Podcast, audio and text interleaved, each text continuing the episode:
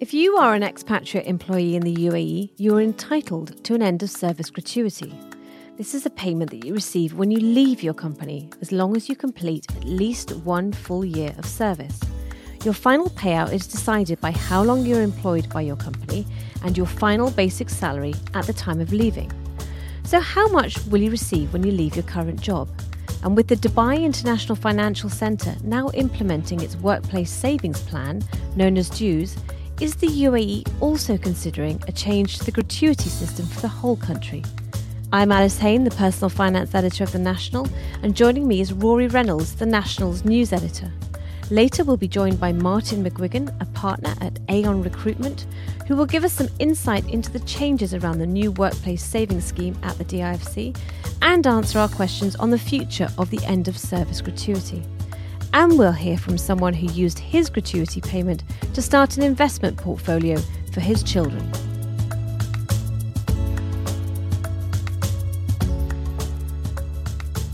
So, Rory, do you know what your gratuity entitlement is?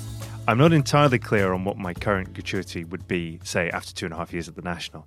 I do know when I left my previous employer after two and a half years, I got about a month's salary, just over a month's salary. Um, but it can be quite confusing to work out, um, particularly because your basic salary obviously isn't your full take home package at the end of the month. So, to give you an idea of how it's calculated, Rory, you will only get a gratuity if you've stayed with your company for at least one year. So, if you leave early, you're not going to get anything. And then if you've taken like unpaid leave or a sabbatical during that one year, then that makes the year go on a bit longer. So you need to have made sure that you've you've actually completed that full year and that your HR department recognizes that. If you leave between one and three years, you'll be paid 14 days of pay based on your final basic salary. That jumps to 21 days of pay based on your final basic salary for those that have stayed with the same company between three to five years. And after your fifth employment anniversary, you're entitled to 30 days of your basic salary. So that really changes, and you start accruing a much higher gratuity amount every month. But this does change depending on whether you're on an unlimited contract or a limited contract. So, a limited contract means it's a fixed tenure, you've got a set contract for two years. And it also changes depending on whether you resign or whether you are terminated. So, again, you need to have that conversation with your HR department to make sure you know exactly what you're entitled to. And we've written about gratuities a lot on the National, so just search us up on the website and you'll, you'll find lots of stories about that. Do you know why the UAE's had this gratuity system where you sort of are given a chunk of money when you leave and not something more long term, Alice? Well, it was introduced about 40 years ago, and, and it was set up because you have an expatriate population that comes to this region to work.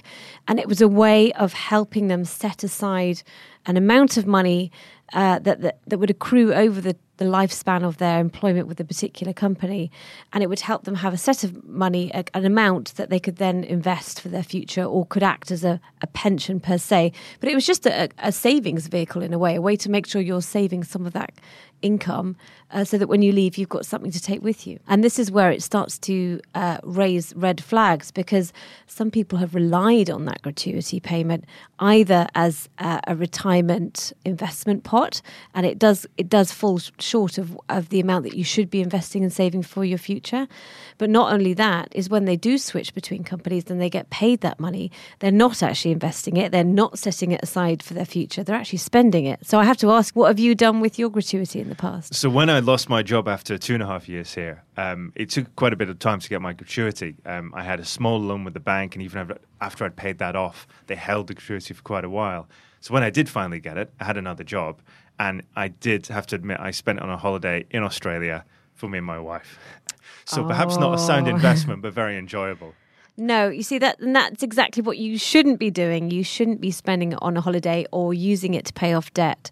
The idea is that you take that lump and you immediately invest it into for your future. But you should be doing that in conjunction with a separate investment or saving strategy that you should have already set up because gratuity is not going to be enough to to last for your whole retirement. So I'm telling you off here, but yes, you shouldn't do that.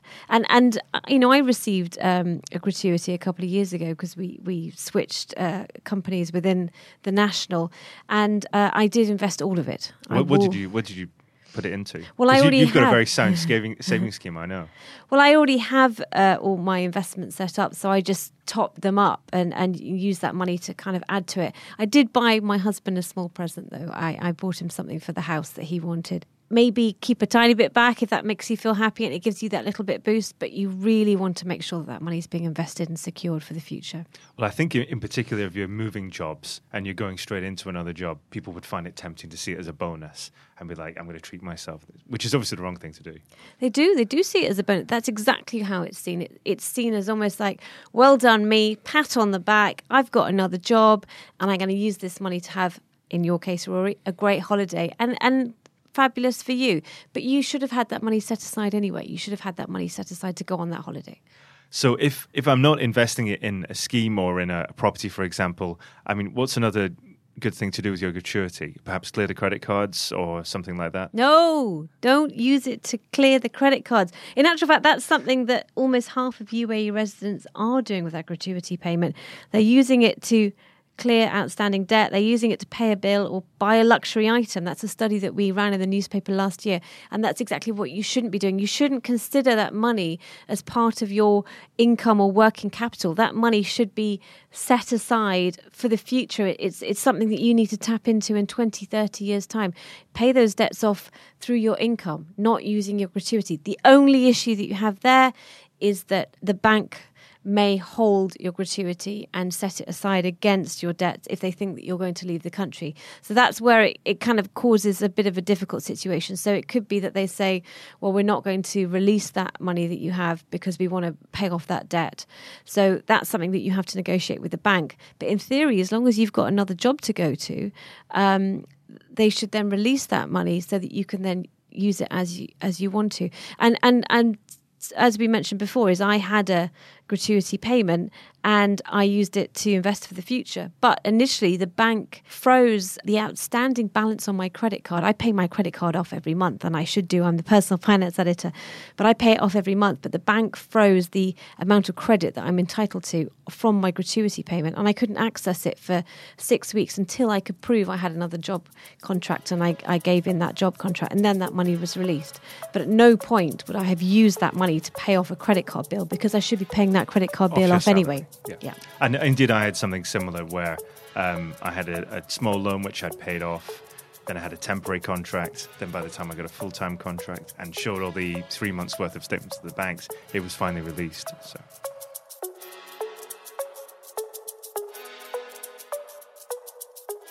We're now joined by Martin McGuigan, a partner at Aon Recruitment, who's going to offer us some more insight into the changes around the end of service gratuity.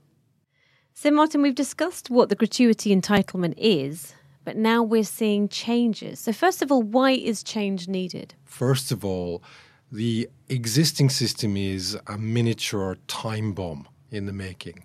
And why is that? Because companies have to provide uh, on an increasing salary basis for retrospective service. So, for example, if your salary grows at 5% every year and you work for 20 years in a company, for each one of those 20 years, they have to backdate the accrual that they made and catch you up to the end of your actual service period. So this can be quite an unknown factor, and accountants are very uncomfortable with that.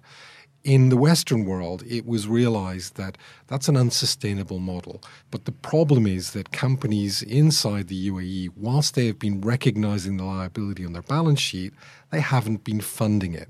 So they've recognized an expense in a profit and loss account, but they didn't necessarily put that money aside and help it grow through a good investment strategy.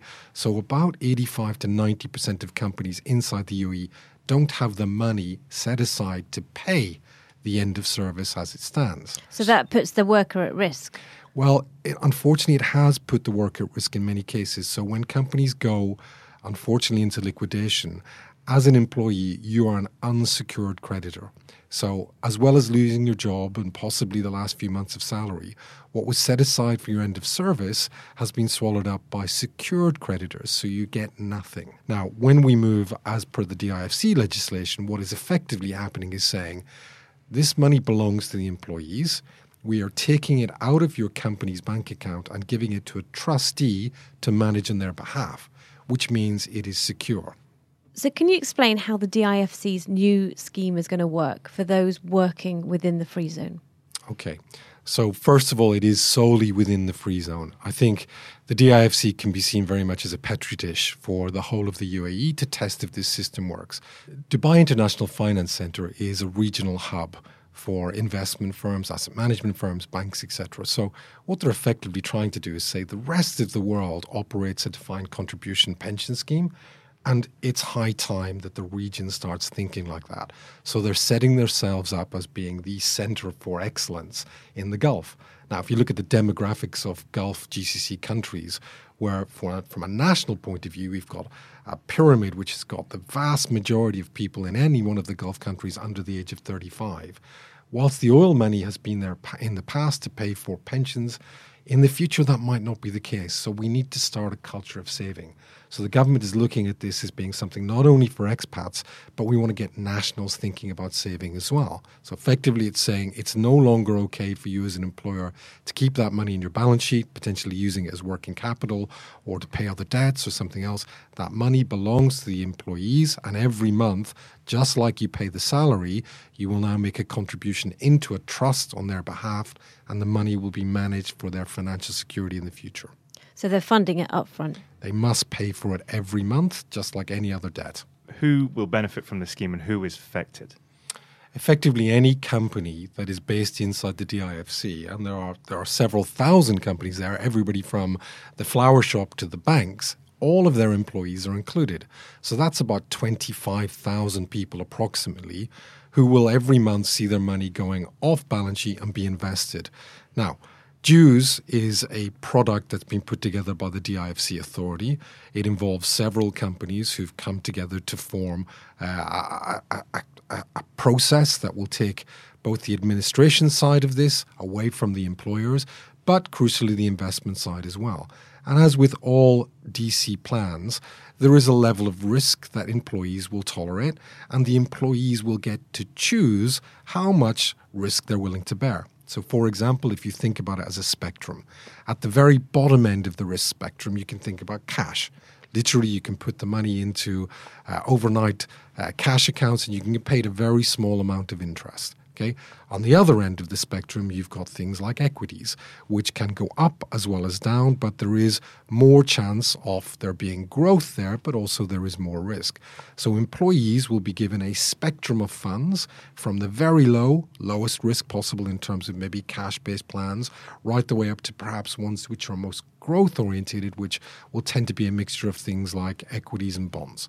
So if the question is how quickly do I get to access the money that's been saved on my behalf under the DEWS scheme, it's the same as end of service. So once I terminate my employment with the company that I'm uh, I'm currently employed by, I am eligible to collect that money. Now, the difference with DEWS is it gives me the option, as do all other qualifying plans, to keep that money invested to set it aside and make sure that it is there for the longer term, which currently, under the end of service regime, you'll get a big, you know, you worked in a company for 10 years, you'll get a big check, and what will you do with it? Unfortunately, most of us are not well enough educated in terms of investment to do the right thing. It's very tempting to do something which is short term rather than what it was intended for, which is long term. But in that respect, no change between end of service and DEWS. It is yours when you leave your employment. Because the gratuity in its current form is not enough to service your pension. So, one of the changes that you will find is if you spent your whole career, Alice, here at the National, under the current regime, you're capped out. You can't get more than two years of pay. Whereas under the new system, whatever you put in there or the company puts in there could potentially grow to much more than two years over the case of a career and hopefully be enough to help you think about that retirement adequacy. Plus, you can transfer it if you move within companies within the DIFC. You can take it with this you. Is, this is a good point. So the, the scheme and all qualifying alternative schemes are the same. Must allow you to continue to keep the money invested post leaving your employer or transfer to another company, perhaps in IF, DIFC. So your pool would stay the same under the same regime. It'll just be under a different contribution from a different employer. But should you choose to go back to the UK, for example, you can leave the money here. You will pay the administration fee in most cases. Your company will stop paying that. But you can keep it invested and see it as part of your pension portfolio. So that's already built into the system.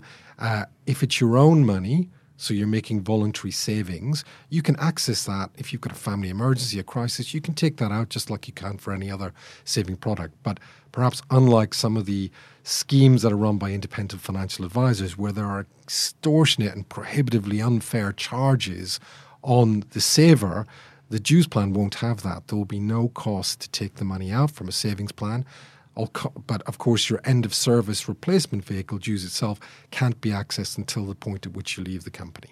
Because at the moment, people receive their gratuity and not everybody invests it. Rory has told us that he uh, went blew it all on a holiday. So a new car, paying off credit card debts, buying a big holiday, which is great. Okay, it's nice to have that pot of money, but you know when you are 65 and you're now thinking about how am I going to pay the electricity bill and what am I going to do for this month's rent or whatever you need, that's what that money was meant for. You know, it was meant to be for your longer term financial security, not for, unfortunately, what people do here is the next spending spree. Which brings me on to a question from a reader. So we have a question from GK in Dubai who says, I'm moving to a new company after three years with my current employer. Can I take my existing gratuity entitlement and switch it on to a new contract so that I can keep accruing the entitlement? Or do I have to start from scratch again when I move to the new company? I think I know the answer to this. It's no. But you, you tell us, Martin. Yeah, unfortunately, um, it, it will be starting from scratch. So, why is that important? Because under the current federal system, end of service uh, there are two different tiers of contributions from your employer. Once you've say, served more than five years, the contribution level required from that point onwards goes up. Okay, so we move from 21 days to 30 days once you cross that five years of service. So by cashing in your chips with one employer and taking a new job, you effectively reset the clock and you were quite close. You were 60% of the way to getting the higher contribution rate with your old employer, but the clock starts again and you're back to zero with your new employer. But, you know, just statistically, for those listeners out there that had started their career, if you wanted to have full sort of end of service salary equivalent to what you leave with, your pay to be maintained at the age of 65. From the age of 25 onwards, you should be putting away somewhere between 14 and 17% of your gross earnings every year. Now, that's, you know, you break that down, that's two months of your pay every year you should be saving and investing. There are very few of us that actually do that. So, you know, we're all hoping to live into our 90s and medicine is getting better and it's more likely it's going to happen. But unless you've got, you know, rock star children or, or the next uh, Mo Salah footballer on the books, then you're going to have to pay for that yourself. So you need to start thinking about how you're going to save right now. When do you think we might see a new gratuity at a federal level? We've been talking about it for years. When do you think it might actually happen? I would say we'd be looking at this within the next two to three years as being something the federal law will absolutely change on. Wow. Thank you very much for that information, Martin, and lovely to have you on the show. My pleasure. Thank you calling out to all our listeners if you've got a question or something that's worrying you, please write to us at pf at thenational.ae. Remember, the PF stands for Personal Finance. We are now joined by Fred Wobus, a marine scientist who used his gratuity to start an investment portfolio for his children. So, Fred, you actually invested your gratuity payment. Can you tell us when that was and what you did with the money? I received my gratuity payment uh, towards the end of last year. This was due to a change in my contract. I haven't left the company. It's just there was some restructuring. Company was sort of integrated into a bigger group. Uh, that required a, a, legal change in, in, in, the company organization. So they said uh, they have to put me on a new contract. Now, when the old contract ended, um, they didn't want to carry over the gratuity payment from the from the old company, so they said we're going to pay that out. I mean, how long have you been with the company? Uh, so that was about a year and a half. So it meant that you'd have to go back to scratch if you if you switched over. Yes, exactly. So I thought, ah, am I going to stay another five years to actually get to the five years? But then I thought, ah, the money in my pocket is better than the money on their books. So I agreed to have it paid out, and um, that that came through towards the end of last year. So, Um, rather, so rather than spend it, which a lot of people do, what did you decide to do? I was never going to spend it. Uh, I've been wanting to set up something for the children uh, for a long time. Just 15 minutes ago, made the final purchase in my investment broker to actually put the money in there. So it's taken me quite a while to figure out. But, But you've uh, done it, all- so well done. it's all done now. Yeah. So that's the that's a that's a first payment to basically kick off their funds. And what, what have you Um, actually done specifically? Where is the money being directed? Uh, we have an brokerage account with interactive brokers, and that's where we put our savings. And we have a portfolio of um, a stock ETF and a bond ETF, like a lot of people do. And that's where you know what what we don't spend of our salary uh, goes to. And inside that, I created new positions for our children, and basically I've I've bought them their own funds. So something very similar to a stock ETF and a bond ETF. They are different funds, so they don't get muddled up with our money, our retirement fund. hmm I, I can tell by looking at the ticker symbol, oh, this one is for our first child, this one is for our second child. One characteristic that I wanted for them is they're all traded in US dollars hmm because for our children, uh, one of them is four, the other one is one. So in 14 to 17 years, when they um, make their own way, who knows where that's going to be in the world. So I thought uh, US dollars is the most future proof for now. Doesn't tie us into any particular um, economy or doesn't assume that they're going to be studying in a particular country. So I just thought US dollars, the world's default currency, is uh, is a safe bet there. Hopefully, Yeah, so you've effectively Yeah. used that gratuity payment to kickstart your children's investment, which is a very obviously the right way to do it. A lot of people can also use it for their own in- investments. I mean, I mean, do you hear of people who actually sp- end up spending their gratuity, using it to pay off debt or other things? Um, we didn't have any debt in this country, so that wasn't um, that wasn't a necessity for us. And actually, together with that gratuity payment, I had um, some unspent leave from the old contract. So basically, that's the money that I put towards our own retirement fund portfolio. So Oh, I see. uh, there But- was there was kind of. And what about anecdotally? Do you hear of other people who use gratuity money to spend on other things? I've heard someone's someone's wife had a, a gratuity payment, and she used it to simply take a break between jobs.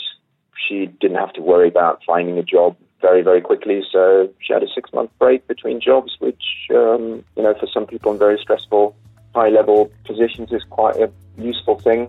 Yeah, absolutely. Um, Thank you very much for sharing your story, Fred. That's a great story for others to learn from. you're very welcome. Thank you this week to Rory Reynolds, Martin McGuigan, and Fred Wobus. If you would like advice on your personal finance issues, you can write to me on pf at thenational.ae. Remember that PF stands for personal finance. Please do subscribe to the podcast in your podcasting app to get weekly updates and also leave a review so we know what you think. This episode was produced by Arthur Edison, Aisha Khan, and Erica El Kershi. I've been your host, Alice Hay.